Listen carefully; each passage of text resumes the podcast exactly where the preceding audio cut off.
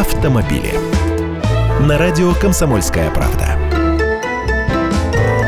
Здравствуйте, я Андрей Гречанник. Есть одно слово широкого применения, которое можно произносить на радио, но оно очень хорошо отражает некоторые процессы, вызывающие совсем нелегкое недоумение. Это слово «капец». В наших околоавтомобильных делах оно, к сожалению, может применяться почти повсеместно. Тем более в случаях попыток реформировать техосмотр. Да-да, они опять хотят его реформировать. Вроде улеглось, все забылись очереди, покупка у людей в погонах тех талонов, которые дорожали, как сейчас биткоин, проверки на дорогах, снимание номеров, Платежи все же приходится делать, но черт бы с ними, лишь бы не докапывались. Но, видимо, у кого-то зудится. Как же так у этих никчемных людишек-автомобилистов нет проблем с техосмотром? Надо же добавить. И уже реально готовятся. Этим занимается Минэкономразвитие. Поправки в несколько законов, которые ведут, во-первых, штраф за непрохождение техосмотра пока предлагается 800 рублей. Во-вторых, если оператор техосмотра, как сейчас обычно делается, выдаст диагностическую карту без полноценного проведения ТО, ТО,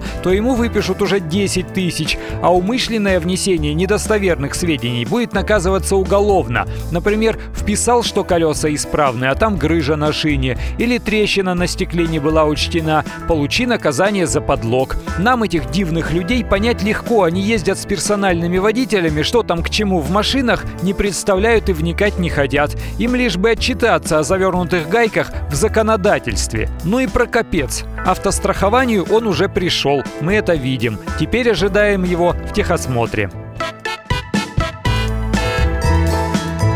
Автомобили.